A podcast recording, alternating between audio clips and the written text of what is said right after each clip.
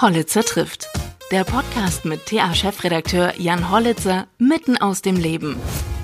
Hallo bei Hollitzer trifft. Ich treffe heute Landolf Scherzer. Landolf Scherzer ist ein deutscher Schriftsteller und Publizist. Er lebt in der Nähe von Suhl, arbeitete früher für das freie Wort, dann aber später eher freischaffend, schrieb mehrere Bücher und wurde bekannt vor allem durch das kritische Werk Fänger und Gefangene. Damals zu DDR-Zeiten noch beschrieb er das Leben und Arbeiten auf einem äh, Fischtrawler und zeigte so den Irrsinn der industriellen äh, Fischproduktion und die Unzulänglichkeiten der Wirtschaft der DDR deutlich auf. Mit ihm spreche ich über seine Anfänge, über kommende Werke und wir gratulieren ihm natürlich zu seinem 80. Geburtstag. Viel Spaß. Herr Scherzer, Sie sehen aus wie von der Sonne geküsst, wenn ich Sie so anschaue. Ja, wenn man, wenn man heutzutage nicht mehr von Menschen geküsst werden darf, äh, wir uns beide nicht mal und Ihre Sekretärin nicht, nicht mal freundlich umarmen durfte, dann äh, ist es doch normal, dass man sich wenigstens von der Sonne noch küssen lässt, oder?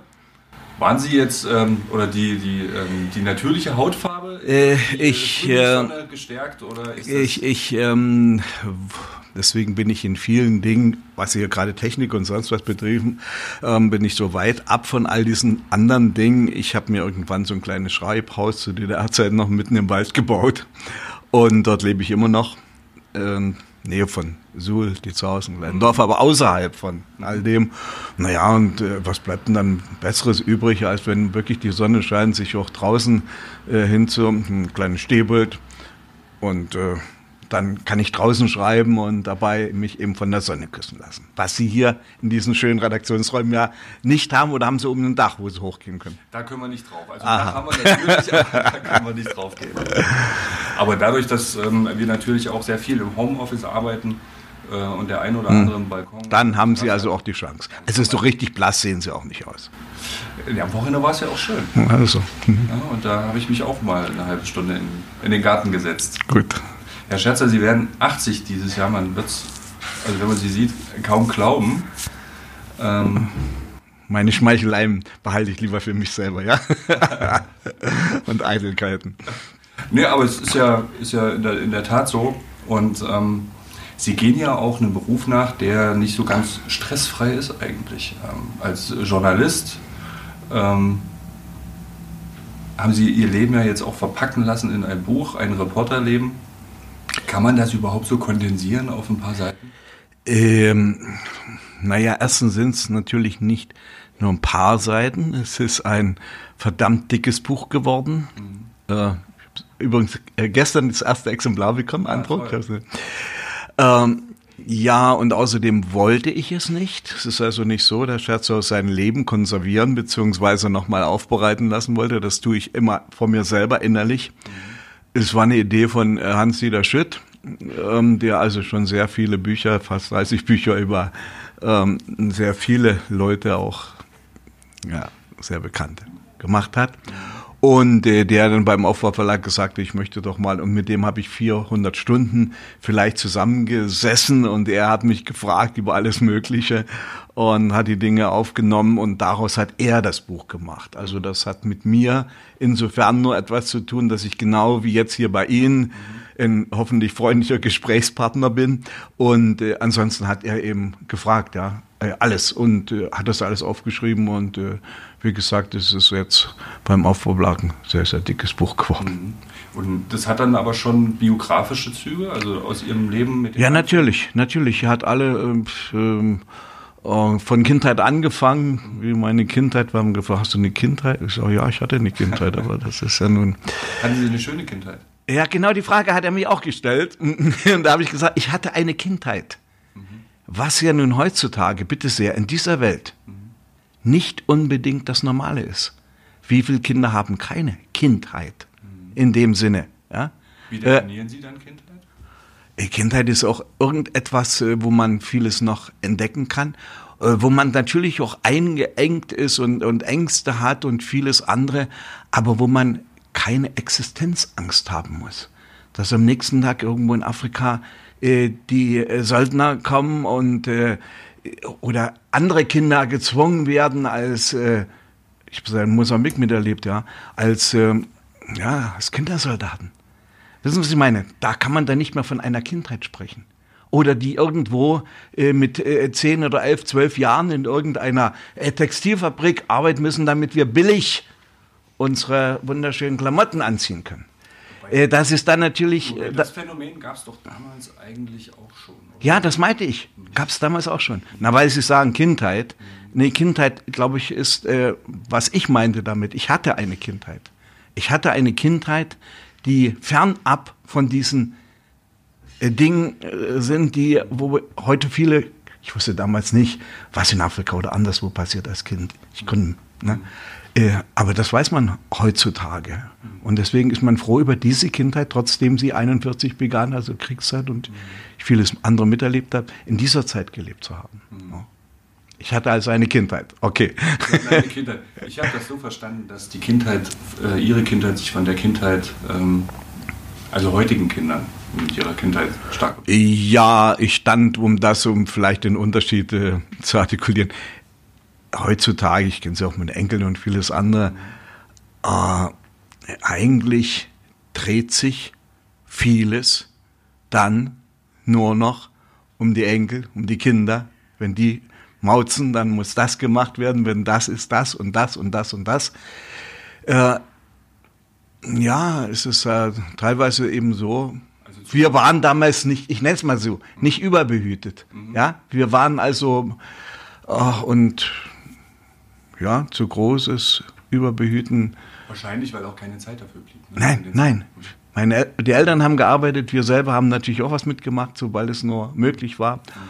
Und ähm, ja, das ist etwas, was heute anders ist in dieser Kindheit. Wobei es kein Urteil für mich ist. Jetzt, ja? Es äh, ist das ganz Normale, dass jede Generation anders Kindheiten erlebt und ich erlebe es eben jetzt äh, bei den Enkeln oder anderswo, wo ich ähm, manchmal sage, hey, behütet sein ist schön, aber das kann natürlich auch manchmal im Leben dann, wenn man wirklich ins raue Leben rauskommt, etwas hinderlich sein, dass man nicht von Anfang an mal auf die Nase gefallen ist. Ja, man muss seine Erfahrung machen. Genau. Ähm, in Ihrer Biografie gibt es ja so den, den ersten großen Einschnitt, also wenn man das so von extern betrachtet, mit der Exmatrikulation im, ähm, im Studium, weil Sie damals doch ein unbequemer Zeitgenosse waren, jedenfalls aus Sicht des Regimes wahrscheinlich. Haben Sie sich das immer erhalten, die ganzen Jahre? Konnten Sie sich das immer erhalten? Ähm, das äh, wiederum ist eine Frage, die ich einfach nicht beantworte. Das können Außenstehende tun. Aber wenn ich jetzt von mir behaupte, oh, ich habe es sonst nie behauptet, dass ich ein Widerstandskind bin. Weißt du, guck, was heute so viele sagen, was wir alles gewesen sind. Herrgott nochmal. Äh, und deswegen würde ich ähm, damals über diese Exmatrikulation nicht reden wollen. Ähm, es war ein Fakt, genauso wie es dann viele andere Dinge gegeben hat, aber ob ich mir das alles erhalten habe, das steht mir nicht zu, darüber zu urteilen. Innerlich, ja, aber äh, nicht hier. Und das können andere sagen, die mich kennen, die meine Bücher kennen und die mich kennen. Die können dann sagen, Herr Scherzer, bist ein bisschen doch so geblieben, wie du mal warst. Ähm, Sie sind ja dann damals trotzdem ähm, als Journalist angestellt worden. War das eigentlich für die Zeitung? Das war fürs Freie Wort Suhl, ne? wenn ich mich nicht täusche. Hm? Die in der Zwischenzeit Personenkult machen. Personenkult, okay. Soll ich Ihnen schnell was zeigen? Ja. Ja, ganz schnell. Also, das ist soweit so. Habe ich auch nicht deswegen mitgenommen, sondern ich wollte es meinen Freundin Frank Wies zeigen. Personenkultur. Ist das was, oder? Hä? Seite 1. Aber ist das, Ja, äh, war das aus damaliger Zeit? Das, Ähm, ähm, das war der Beginn, die, die br- bringen aus dem Buch Fortsetzung, 15 Fortsetzung jetzt als Fortsetzungsroman. Oh, eine schöne Idee. Ja, Ähm, nicht von mir. aus damaliger Zeit, ne, das glaube ich. Ähm, war das in damaliger Zeit ein mutiger Schritt von der Zeitung? Sie? Nein, nein, nein, nein, nein, nein, nein. Ähm, wir hatten damals ähm, genaue Rituale, äh, strukturelle ähm, Rituale, was zu machen ist und wer entscheidet, was zu tun ist. Und nach ähm, meiner Immatrikulation und so äh, wurde eben beraten, was man mit dem Scherzer macht. Aber nicht von der Zeitung unten, sondern das wurde oben im Zentralkomitee der Akkreditationskommission oder irgendwo entschieden, äh, zusammen mit der Universität. Ähm, der Scherzer wird in die autonome Gebirgsrepublik Suhl äh, sozusagen zur Bewährung Aha. geschickt. Und die mussten mich nehmen, die wurden zwar informiert, was sie dafür kriegen im freien Wort, aber ähm, das war nicht so, dass freie Wort mich haben wollte. Mhm. Also ich wurde hingeschickt dann als äh, Reaktion auf die Immatrikulation. Ja, aber Sie haben es ja auch angenommen. Also Sie haben es ja und äh, Ihre Karriere dann dort gestartet, ne? Äh, Karriere würde ich nicht sagen, aber ähm, äh, angenommen, ja, ich war Journalist und ich war nach fünf Jahren Studium, ich war auch von mir überzeugt, dass ich schreiben konnte, Entschuldigung, aber es, ich hatte schließlich äh, ein Jahr lang beim für mich besten und Reporter dieser Zeit bei Jean Belang einen Reportagekurs gemacht, der dann auch maßgeblich zur Immatrikulation führte, aber ich wusste, dass ich schreiben kann. Und äh, ich wollte schreiben. Das war das Einzige, was ich konnte. Also war es doch ganz normal, dass ich dann in die Autonome Republik gegangen bin. Ich hatte vorhin einen Arbeitsvertrag mit der neuen Berlin Illustrierte. Das war so die eine der größten oder überhaupt Illustrierten der DDR, die neue Berlin Illustrierte. Und was dann alles äh, gecancelt wurde. Und dann komme ich aber eben nach Suhl und lieber in Suhl, ähm, naja, dann ein bisschen beachteter Schreiber als in Berlin unter den vielen, vielen, vielen Edelfedern und was es da alles auch zu den Zeiten schon teilweise gab, äh, dann vollkommen vielleicht untergegangen. Also ich äh, bin deswegen im Nachhinein in keinster Weise Kram und sage, oh, da unten in Suhl und sonst was. Ach, so ein schönes Fleckchen Erde. Ja, aber darauf habe ich damals auch nicht so sehr geachtet. Das, ist, äh, das kommt später dann wahrscheinlich. ja, mit dem Alter. Wenn Sie sagen Schreiben, ähm, welche, welche Form von Schreiben gefällt Ihnen besser? Das für Bücher zu schreiben oder das wirklich journalistisch harte? Ah. Das Aktuelle sage ich dann mal. Da kann ich auch äh, wieder kein Urteil abgeben, weil ich das tagesaktuell heute nicht mehr kenne. Mhm. Wann haben Sie aufgehört damit, das so tagesaktuell zu arbeiten? Ich habe auch in dem Sinne nicht tagesaktuell gehört. Ich bin dann gleich nach, ich war so, mit Zahlen dürfen Sie mich nicht äh, aufs Kreuz legen wollen. Äh, nee, mit Zahlen, das ist so eine Geschichte immer bei mir. Äh, also ich bin dann, ich habe also sechs, sieben Jahre beim Freien Wort nur gearbeitet und bin dann freischaffend geworden. Ich könnte jetzt nachgucken, da steht mein Lebenslauf drin, da könnte ich Ihnen genau sagen. Ähm, und habe also auch dort in dem Sinne nicht ähm, tagesaktuell gearbeitet, sondern habe dann immer sowas gehabt wie, naja, ja, klingt blöd oder was, aber Chefreporter oder so was ähnliches. Also ich habe von Anfang an versucht, literarische Reportagen zu schreiben, was ich gelernt hatte bei Jean Gelang. Und das habe ich also auch dort gemacht und äh, dadurch hast du dich ein bisschen unterschieden vom Tagesjournalisten. Ich habe natürlich bin rausgegangen nachts, als äh, eine Nacht lang ganz Suhl erstickte im, äh, im ganz furchtbaren Schnee und Eis und äh, nichts mehr ging. Da war ich eben die ganze Nacht draußen, ohne Auftrag.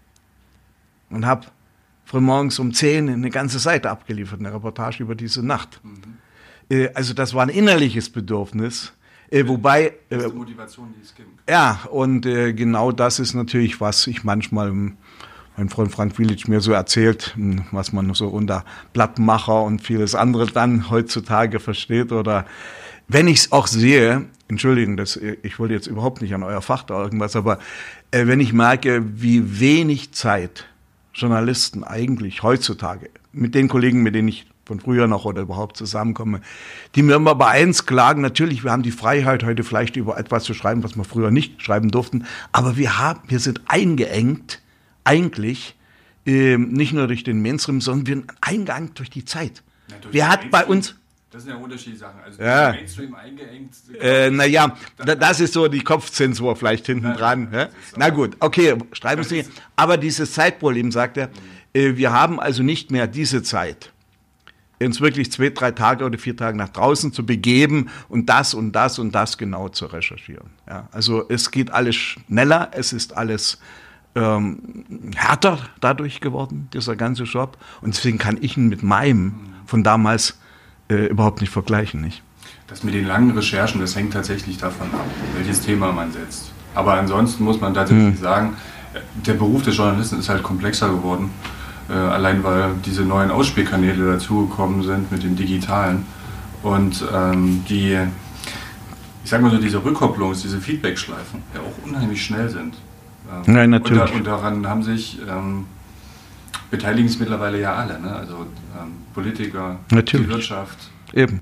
Und man muss als, als Mediales äh, darauf reagieren. Ja. ja. Und deswegen kannst du es nicht erst eine Woche später machen, nachdem du gründlich recherchiert hast.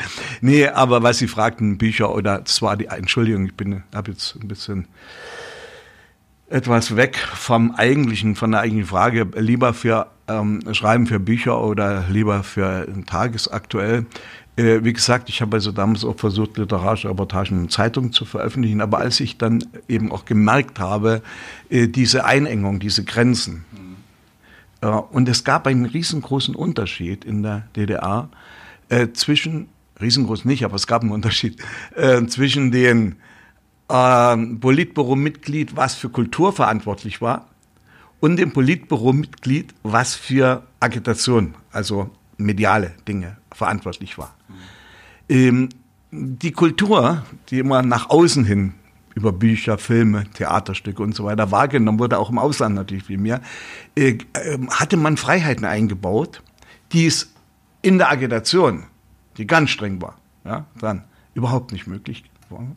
Und das äh, war ein Grund, weshalb ich dann natürlich gesagt habe, nee, ich möchte, nachdem ich da auch so ein bisschen äh, Parteistrafen bekam für Reportagen aus Sowjetunion und was ich da gemacht hatte, äh, ich möchte doch die Dinge nutzen und versuchen, im Bu in Büchern mich zu artikulieren.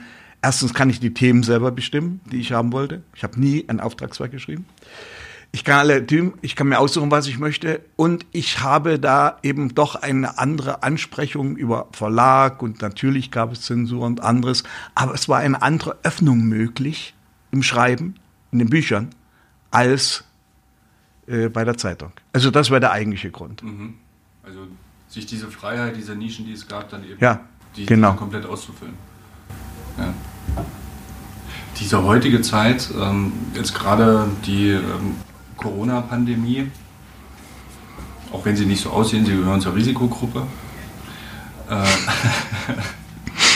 um die Schmeicheleien fortzusetzen. Ja, eben.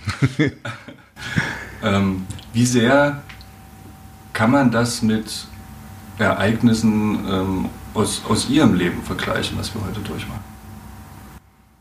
Bin ich überfordert mit der Frage, äh, weil ich das äh, nie so tiefgründig äh, mir bedacht habe, äh, was mit dieser ganzen Corona-Geschichte ist.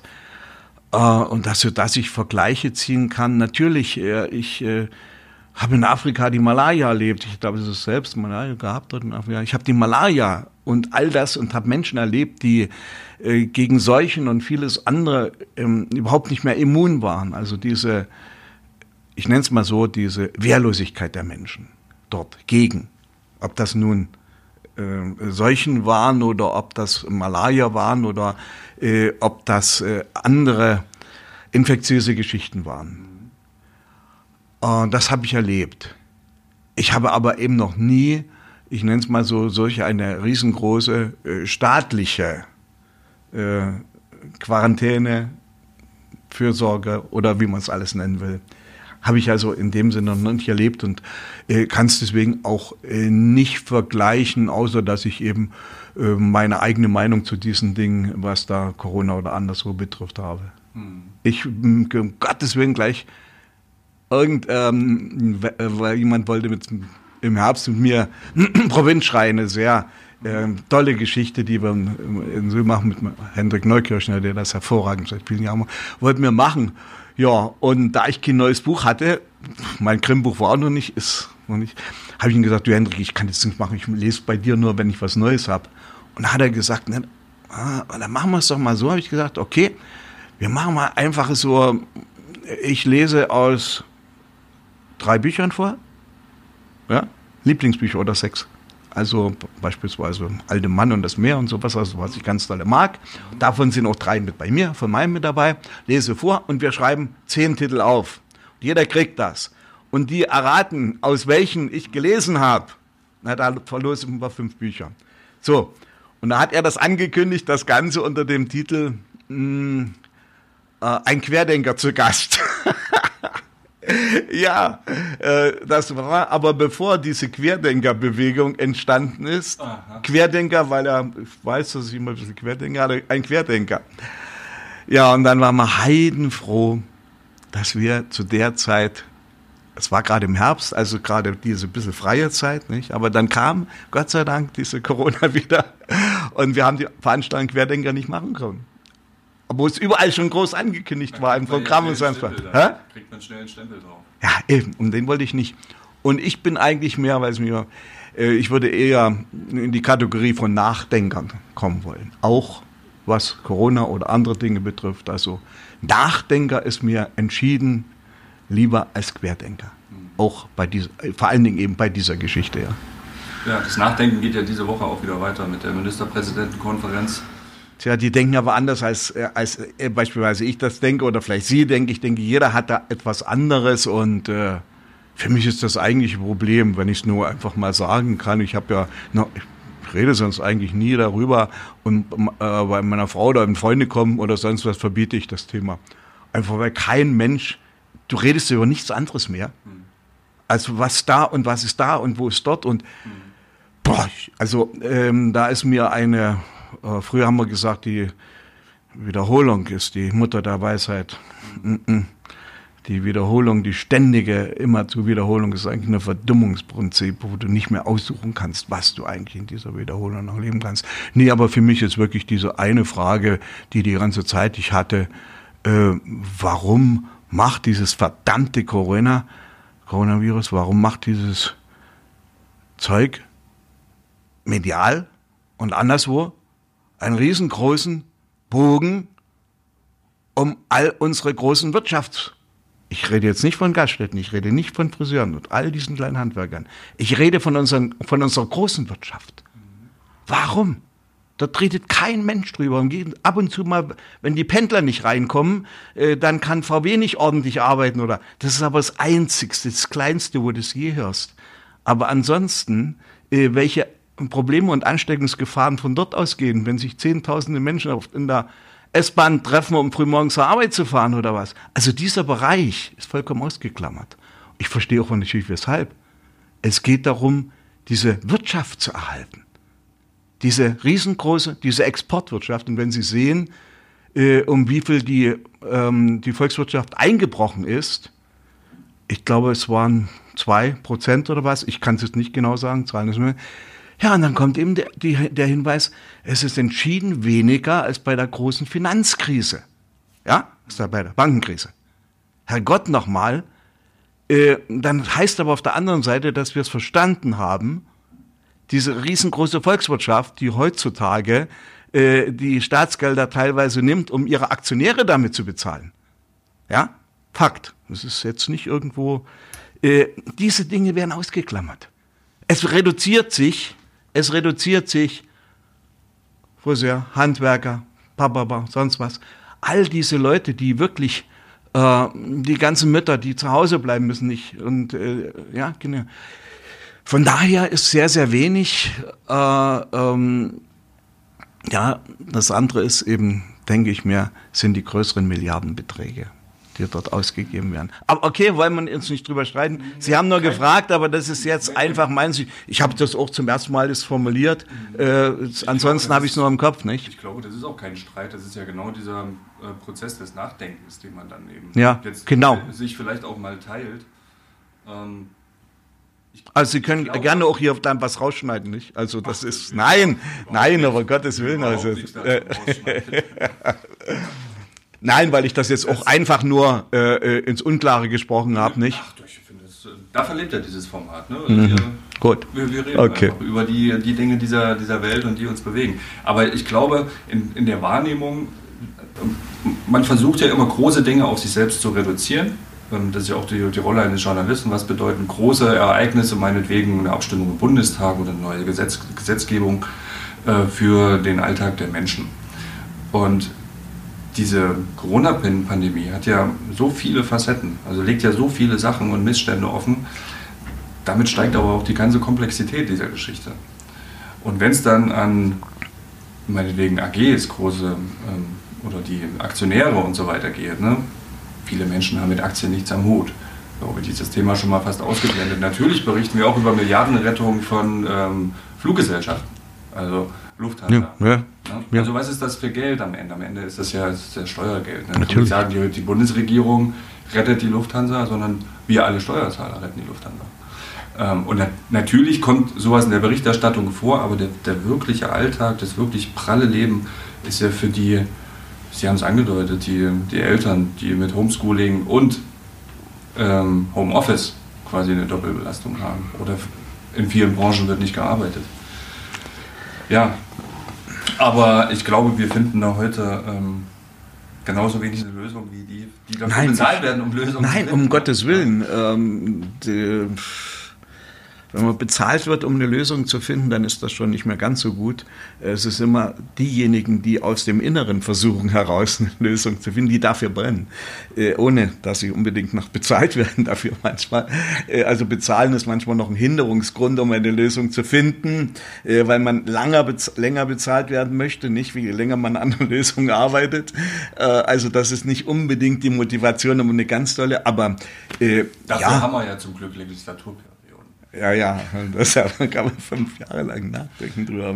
So lange wollen wir aber nicht, dass das so lange andauert. Der.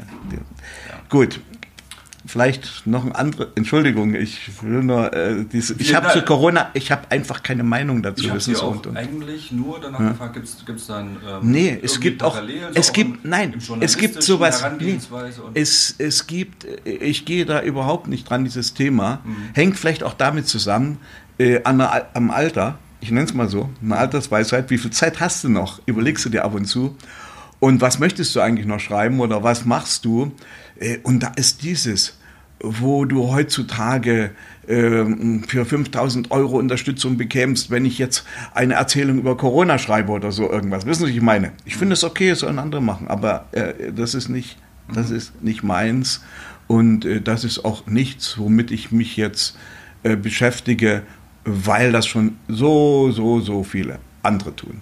Ja, und äh, das zu Recht tun. Aber für mich ist es wirklich keins, kein Problem, außer dass ich ab und zu zu meinen Liebsten sage, hey, ach so, mm, wir könnten ja eigentlich mal wieder beim Griechen essen gehen. Ich, okay, gut, das ist meine Fresssucht, die ich dann habe. ähm, oder wir könnten ja irgendwo mal wieder wegfahren. Hm? Äh, Das sind so die Dinge, die meine Einengung sind. Und äh, das ist natürlich herzlich wenig im Gegensatz zu vielen anderen Menschen, die viel andere und größere Einengungen haben. Ja, und deswegen habe ich eigentlich kein Recht darüber äh, nachzudenken, in dem Sinne, wie kann man das äh, vielleicht journalistisch, äh, literarisch oder sonst irgendwas verwerten. Ich glaube, dieser Blick nach ähm, links und rechts, wie geht es eigentlich anderen während dieser Zeit, Ja. ähm, kann manchmal sehr hilfreich und erdend auch sein. Ne? Ja, und ähm, ähm, die eigene Position relativieren. Ja. Und das, das ist oft etwas Wichtiges und nicht das einfach mitreden und auch, ach, mir geht's ja, ohne drüber nachzugehen, geht's dir denn eigentlich so ganz doll schlecht in dieser Zeit? Auf welches Buch sind Sie denn am meisten stolz, was Sie geschrieben haben? Wenn man 26 Kinder hat, ich glaube 26 Bücher sind Dann wäre das unfair, eins hervorzuheben. ja. Ähm, die größten. Es gibt Missratene, es gibt welche, die sind besser an Raten und so etwas, aber das ist eben so wie bei den Kindern nicht, mit den Büchern auch. Ja, aber es gibt ja Bücher, die haben mehr Eindruck hinterlassen als andere. Das hängt aber vielleicht mit zwei Dingen zusammen, nämlich einmal mit dem Erarbeiten der Bücher und zweitens dann, äh, okay, wie es dir hinterher gefallen hat, wie das, äh, als du es fertig hattest. Also beispielsweise natürlich ist es kein Vergleich, äh, ob ich ein Dreivierteljahr lang auf dem Fischdampfer als Stinker, als Fischschlachter arbeite unter fähigsten Arbeitsbedingungen und darüber schreibe, diese Situation. Wo doch, die DDR, wo doch die DDR immer zugeschrieben hat, wie schön Arbeit ist und sozialistisch ist und so weiter. Also so etwas zu machen äh, oder in Afrika äh, Häuser mitzubauen, äh, fast auch ein Jahr, Häuser mitzubauen für Mineros, für die Kohlekumpel von Moatis, äh, oder ob ich eben doch mehr oder weniger nicht als Urlaub oder was so war, aber dann eben beim Kumpel äh, fünf, fünf, sechs Wochen in China bin und dann einfach reportierend mir das anschaue und das anschaue. Ja. Also ob man selber dabei ist und es spürt, die Arbeit und all die Mühen und all das. oder ob man als von außen stehender guter Journalist genau weiß, die Details sind wichtig, das ist wichtig, das müsstest du. Äh, von daher ist die Entstehung, und da sind mir natürlich solche Bücher eben wie diese Fänger und Gefangene, sind mir natürlich äh, sehr, sehr ans Herz gewachsen. Und äh, hatte ja auch nach außen hin mit so die hatte auch eine riesen, ne? natürlich ist nach wie vor sowas wie ein Kultbuch oben im Norden. Äh, und äh, wir haben heute noch, ich bin heute noch beim Hofsofischer Stammtisch in Thüringen, im Sprecherrat mit. Und äh, also von daher äh, ist es etwas, was bleibend ist, auch für mich selber. Ja? Thüringen hat einen Hochseefischerrat? Hochseefischer Stammtisch, sind äh, Stammtisch, über ja. 200 Leute fast. Mhm. Das sind äh, Leute, die früher zur See gefahren sind? Oder? Das sind, Weil wir haben ja jetzt äh, nein, so die, sind früher, die sind früher auf, ähm, äh, zur Hochseefischerei gefahren. Mhm. Also Sassnitz und Rostock. Mhm. Den gibt's. Äh, der, zehn Jahre. Äh, vorher Jahr wir unser zehnjähriges feiern und äh, ja, und, äh, also zehn Jahre alt der Hochseefischer Stammtisch. Und trifft sich fast äh, so drei, vier, fünf Mal, aber nicht um zu saufen nur. Mhm. Das kommt auch dazu, dass man dann das sitzt. Nur und war jetzt schön. Ja, äh, es, es, um sich Fotos zu zeigen und vieles andere, äh, sondern es ist auch jedes Mal, dass dann wirklich Leute noch kommen, auch Vorträge halten über die einzelnen Schiffstypen, die wir hatten und, und sowas alles. Also es ist so eine Gemeinschaft von äh, Gleichgesinnten mhm. und nicht einfach nur so eine nostalgische Geschichte. Nicht? Und äh, wer das eben miterlebt hat, dieses äh, teilweise wirklich physische Arbeit dort auf so einem Dampfer, ja, 80 Leute oben, zwei Frauen und dann ein Turn, zwölf Stunden arbeiten, zwölf Stunden, aber in der eisesten Kälte, Fischeschlacht und vieles. Und wer das mitgemacht hat und draußen auch erlebt hat, dieses alle sitzen in einem Boot und wenn die untergeht, die, die Kiste, dann trifft es alle. Das erlebst du nicht wieder. Äh, und genau das ist das, was die Leute zusammenhält und was für mich auch etwas Wunderschönes nach wie vor mhm. ist. Also wo man auch hintenher sagt, hey, das ist nicht nur wichtig gewesen für dein Buch, sondern es ist wichtig gewesen für dein Leben. Ja. Oder dieses, was ich ähm, paar Wochen oder fünf, äh, zu Fuß durch äh, acht acht, wir wollten erst durch acht Länder sonst dann, und durch vier Länder Europas gelaufen bin, ja, ohne Übernachtungsmöglichkeit oder sonst einfach nur gelaufen bin dann da und dort. Also das sind Dinge, äh, wo man äh, sich selbst kennenlernt. Die eigenen Dinge. Und das ist was Wichtiges beim Schreiben, finde ich, für mich. Für andere ist was anderes. War das bei Fänger und Gefangenen eigentlich von vornherein klar, dass es auch so eine politische Dimension bekommt? Oder wollten Sie tatsächlich nur über die Arbeit, also die, der erste Grund, ich, die Arbeit äh, der es gibt von Leonhard Frank äh, ein sehr schönes Buch. Äh, Leonhard Frank, also muss ich vielleicht so zusagen, also in Würzburg, ich glaube ja, äh, und hat also links, wo das Herz schlägt, also schon zur Zeit vor dem ersten, vor dem Zweiten Weltkrieg geschrieben. Und der hat ein sehr schönes auch gemacht für mich, der letzte Wagen. Äh, das ist wo ein, ein in Österreich in so einer Serpentinenbahn, der Zug oben hochfahren muss und dann fährt er runter wieder. Und äh, ja, und schildert da, was in den letzten Wagen da alles einsteigt für Leute, unterschiedlichste Art und Weise.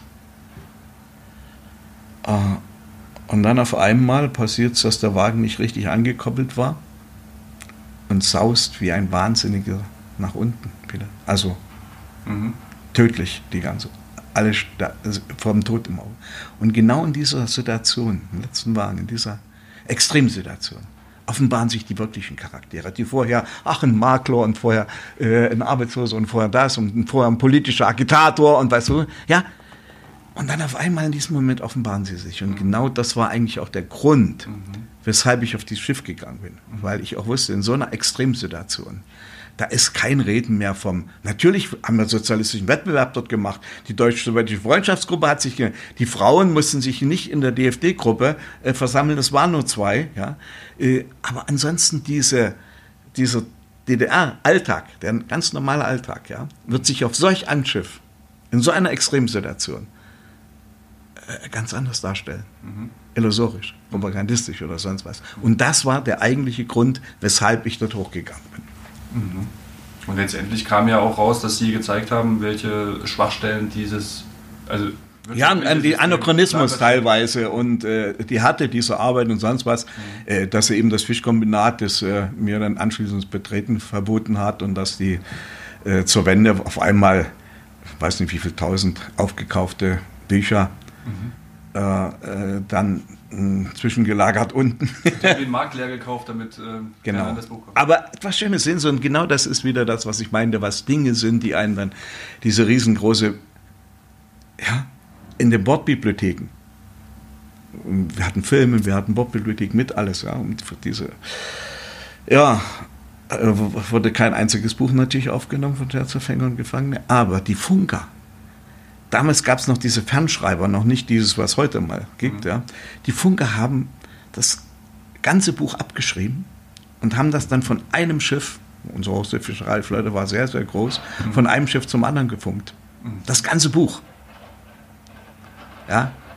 Und äh, Herrgott, nochmal, was kannst du Schöneres in deinem Leben haben als sowas? Hm? Das ist schon stark, ja.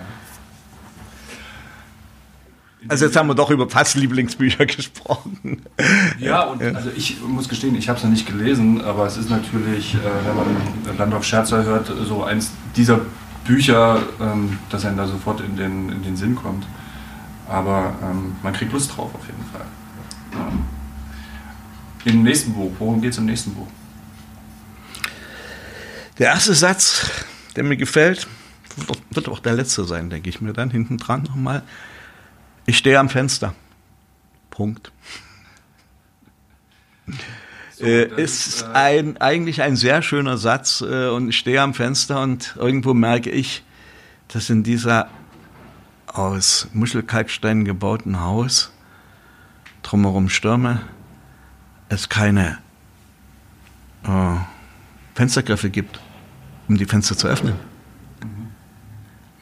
Mir bleibt das alles sehr verschlossen. Und das ist die, ich nenne es mal so Grundsubstanz, die vorher ich nicht, die ich vorher nicht wusste, äh, dass mir etwas verschlossen bleibt, weil ich habe immer so eine Methode, mich selbst den Leuten zu öffnen. Also ich öffne mich und erzähle denen was mhm. und dann öffnen die sich auch. Das ist aber, werden Sie als Journalist kennen, in dem Moment, wenn ich erzähle, ach Mensch, ich habe so Schwierigkeiten mit meiner Frau, oder wirst du gucken, irgendwas oder ja, dann öffnet sich der Gesprächspartner auch und erzählt von sich. Ja, und da habe ich bisher immer zu, doch die Leute einigermaßen bekommen, mir ihre Geschichten zu erzählen, aber diesmal habe ich es nicht geschafft. Ich war auf der Krim. Auf der Krim und wollte die Geschichte der Menschen, die unter diesen furchtbaren, für mich furchtbaren Konflikt zwischen NATO, Russland, EU und vielen anderen Dingen heutzutage leiden. Ja, auf der Krim. Und äh, ich habe erst dann begriffen, na gut, die alte russische und Gastfreundschaft, dass das alles wunderbar funktioniert. Es war wie immer. Aber wenn ich die Leute gefragt habe, was wollt ihr denn eigentlich? Wollt ihr lieber mal wieder unter ukrainischer Regierung leben? Oder wollt ihr lieber jetzt bei der seit 2014 existierenden russischen Regierung auf der Krim leben? Ja, das ist auch keine Antwort bekommen. Ich habe es dann sehr schnell begriffen, weshalb die Leute die, dich nicht öffnen wollten. Weil sie einfach existenzielle Bangigkeit hatten. Was passiert? Angst ist etwas, was äh, heutzutage das beste Regierungsinstrument ist, nicht? Ähm, ja, Angst. Und äh, ja, und sie hatten dann einfach Angst, was wird, wenn ich jetzt sage, ich möchte es eigentlich viel schöner, als von den Russen regiert zu werden und dabei jetzt als russisch zu sein, die Krim. Und in drei Jahren sind wir wieder ukrainisch. Was passiert dann mit mir, wenn ich das jetzt gesagt habe? Wissen Sie, was ich meine? Umgedreht ganz genauso. Äh, und in dieser Bangigkeit der Leute, die natürlich auch noch genau wussten vieles, die Krim-Tataren beispielsweise, die 1944 verbannt wurden, sämtliche Krim-Tataren, zu Hunderttausenden, nach Usbekistan, 1944. Äh, nicht von den Deutschen, da sind die Deutschen gerade abgezogen, sondern von Stalins äh, Repressionspolitik. Und die sind erst nach, oh, Scherz der Zahlen, äh, 89 durften sie zurück aus. Ja? Können Sie sich vorstellen? Die sind in der, in der Deportation, in der äh, geboren worden die Kinder und vieles andere ist Krim-Tataren heute leben wieder, ich weiß jetzt die Zahl nicht genau, aber so sagen wir 30.000 vielleicht wieder dort. Äh, da herrscht die Angst. Und es herrscht auch die Angst all dieser Menschen, mit denen ich gesprochen habe, die in Lagern gelebt haben und vieles andere, was wir in der DDR mal weggetan haben. Das wollte man nicht wissen, was da hier eigentlich war. Und ähm, dann kann man auf einmal die Menschen verstehen, die nichts sagen wollen. Ich stehe am Fenster. Ich stand dort am Fenster und kann eigentlich nur beschreiben oder hab, beschreibe, versuche zu beschreiben, äh, was ich mit den Menschen dort erlebt habe.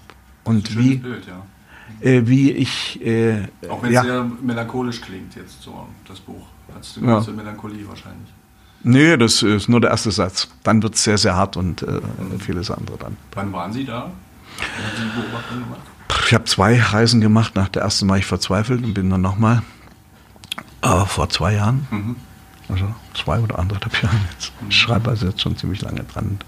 Ja. Wie lange brauchen Sie für eine Buchseite, um die zu schreiben? Das kann ich Ihnen nicht sagen. Das können Sie als Journalist beantworten. Wie lange braucht ein Journalist? Muss er brauchen, um die tagesaktuelle äh, Geschichte schreiben zu können? Das, ja, das kann man ja nicht so richtig verstehen. Doch, nein, nein, ich meine, aber das können Sie beantworten, aber ich nicht. Für eine Seite. Da hat man so Manchmal denkt also man äh, zwei Tage über eine Seite nach. Das meinte ich ja, darauf wollte ich ja hinaus. Und manchmal schaffe ich acht Seiten am Tag. Also es gibt da nichts, das hängt. Äh, Haben Sie ein Muster dafür gefunden schon oder muss es einfach fließen, kommt das von alleine? Ach, ich bin an sich ein fauler Mensch. Mhm. Und Faulheit ist etwas Wunderbares, äh, weil man dabei denken kann. Äh, in der Faulheit. Indem man sich beispielsweise auf die Ofenbank legt. Mhm. Ich habe mein kleines Häuschen und so. Ja, dann kannst du nachdenken oder setz dich raus in die Sonne, weil sie mit der Bräune anfingen. Ja. Das sind also solche Faktoren, äh, wo du drüber, du denkst, du müsstest es eigentlich machen. Ich bin vom Typ her, ich hätte gut in die DDR-Wirtschaft gepasst. Das Beste, was ich, das Liebste, was ich mache, ist planen. Ich mache mir so gerne Pläne, was ich alles machen müsste. Also dort könnte ich da mal das anpflanzen, da könnte ich das und hier könnte ich doch mal das schreiben und da könnte ich das machen. Aber nicht und erfüllt, der Plan. Naja, eben die große Freude ist dann einen Gegenplan zu machen. Nach fünf Tagen oder einer Woche festzustellen, ah, hast du das nicht geschafft. Also jetzt machst du mal einen neuen Plan, ja. Also bis dann und dann schaffst du das und das und das. Äh, das mache ich gerne. Diese Art zu denken und kreativ auch Pläne zu machen. Das sind keine Stupiden. Aber das mache ich am liebsten. Und dann muss ich ab und zu schreiben, nicht? Also Sie können, Sie können jetzt nicht sagen, dass Sie für ein Buch, was mm -mm. wegen 200 Seiten mm so und so lange brauchen. So. Nein. Ich versuch's, nein, ich versuch's und das hängt natürlich wieder mit dem Journalismus zusammen. Wir kommen immer darauf. Mhm. Es gibt natürlich aktuelle Dinge. Es gibt eine Aktualität und bislang habe ich in meinen Büchern äh, immer äh, genau auch den Zeitpunkt erwischt, wo es äh, aktuell, wo es auch im aktuell war für Leser oder für mediale Dinge und sonst was nicht, dass jemand das nachveröffentlichen sollte, aber das ist auch immer so etwa eine Frage. Äh, ich kann jetzt nicht zehn Jahre an der Krim schreiben und in der Zwischenzeit ist dort eine ganz andere Situation entstanden. Und ich kann nicht, ich war jetzt also für mein letztes Buch als gekommen auf Kuba, genau zu dem Tag, als, als ich ankam, starb am nächsten Tag Fidel. Äh, ich kann also nicht äh, jetzt noch, das Buch muss dann, sagen wir mal, doch in den nächsten ein, zwei Jahren erscheinen oder kommen, um diese Aktualität oder Griechenland, ja. Ich war in Griechenland, als genau kurz vor Tsipras in der Zeit. Als die Probleme kamen, als also die Troika, die gerade die Griechen auf einen Stand runter ähm, gespart hatte, wie es kaum vorstellbar war für uns, äh, die wir ein normaleres Leben hatten. Und diese, ich nenne es mal so, Aktualität, die kannst du dann eben nicht endlos bauen. Das kannst du machen in einem fiktiven indem ich einen Roman drüber schreibe oder vieles andere. Aber in einer aktuellen literarischen Reportage, die wirklich versucht, die Dinge mit Namen und Adresse und mit die Fakten so zu nennen, wie es sagen, kannst du nicht warten, fünf Jahre äh, und dann irgendwann das Buch veröffentlichen mit der, mit dem Gedanken, ah, du bist so ein großer Meister. Das lesen sie auch in zehn Jahren noch nicht. Wenn kein Schwein sich mehr für das Thema interessiert. Mhm. Alexander Osang fällt mir da auch ein, der so ja ähm, in, in, in, dieses Genre relativ gut rein. Ja, der hat aber auch jetzt, er hat jetzt wieder einen Roman gemacht. Äh, also er äh, ist also in dieser Art von ähm, eigene Erfahrungen, die ich, die man gemacht hat, äh, dann umsetzen irgendwann in eine Romanhandlung. Das ist dann was ganz anderes. Also Osang, äh, hervorragender Reporter, der auch sehr, sehr viele Dinge gemacht hat, unter einer ganz anderen Bedingung natürlich, dass er eben als Korrespondent äh, äh, in New York akkreditiert war und dort war und für die äh, Zeit und anderes für andere Zeitungen dann äh, zur Auszeichnung, Oscar-Auszeichnung als hier unser Oscar-Preisträger äh, aber der die Dinge dann hervorragend gemacht hat, der irgendein Detail gesehen hat, was mhm. wichtiger war als die ganze Auszeichnung. Nicht? Also so etwas. Also von daher ein ganz hervorragender Mann. Aber er schreibt eben auch dann äh, auf sein, aus seinen Erfahrungen heraus nicht mehr authentisch, ja, sondern erfindet, was fiktiv ist. Das sind also die großen Unterschiede dann. Herr Scherzer, vielen Dank. Ähm, sehr, sehr schönes Gespräch auch ähm, tiefsinniges Gespräch, das wir geführt haben. Und ähm, gerade in den letzten Minuten habe ich. Das mussten Sie doch, nachdem Sie angefangen haben zu loben und zu schmeicheln, muss man auch zum Schluss hinten dran was Schönes sagen. Absolut. Und äh, ja, man muss sich ja auch öffnen, ne, damit man die anderen auch öffnet. ähm, nein, aber wirklich ernst gemeint, ähm, hat mir viel Spaß gemacht. Und gerade in den letzten Minuten habe ich entnommen, dass Sie sehr gerne reisen und Sie müssen auch reisen für Ihre ganzen Beobachtungen. Und ich hoffe, dass wir alle bald wieder reisen können. Ja, das wünsche ich Ihnen sehr. Also ich habe, es kommt vielleicht auch zur Altersweisheit oder irgendwo mit dazu oder zu dem, was ich sagte mit der Zeit, ja, wo man mit seiner Zeit haushalten anfangen muss. Äh, ich habe es auch verschwendet mit, weißt du, Kuckuck was, mit vielen anderen Dingen, ja, und mit, äh, waren ganz vielen Ländern. Ich war Tschernobyl gewesen und viele, viele andere Dinge, die ich aber waren keine Zeitverschwendung. Aber jetzt musst du dir schon überlegen, was machst du noch? Nicht? Und deswegen, ich, wenn Sie mich fragen würden, oh, bist du neugierig noch, Scherzer? Hm, auf Menschen. Ich muss nicht unbedingt noch, dort war ich noch nicht, nach Neuseeland. Äh, ich möchte auch nicht nach Amerika. dort war ich auch noch nicht.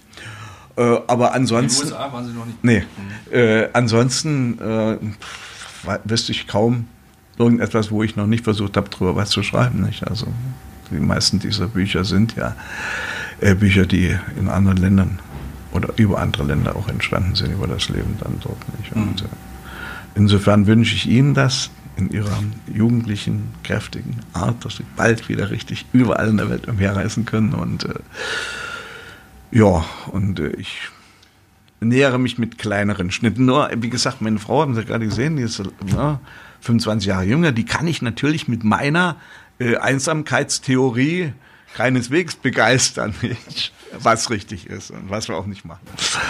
Nein, also dafür machen Sie auch ähm, nicht den Eindruck. Und ähm, ich wünsche Ihnen auf jeden Fall ein toll, tolles Geburtstagsfest. Vielleicht ist es ja bis dahin schon wieder ähm, möglich, ein paar mehr Gäste einzuladen. Das äh, Datum verraten ich werde, äh, ich werde Ihnen auch sagen, ähm, dass ich das nicht habe. Ich Kein mir auch gar nicht wünsche, sondern mein Freund, ich, wir werden für eine Woche irgendwo hin, wo kein Mensch uns findet, wo alle Handys abgeschaltet sind, verschwinden. Entspricht mir mehr als alles andere. Vielen Dank, Herr Schäfer. Bitte, bitte.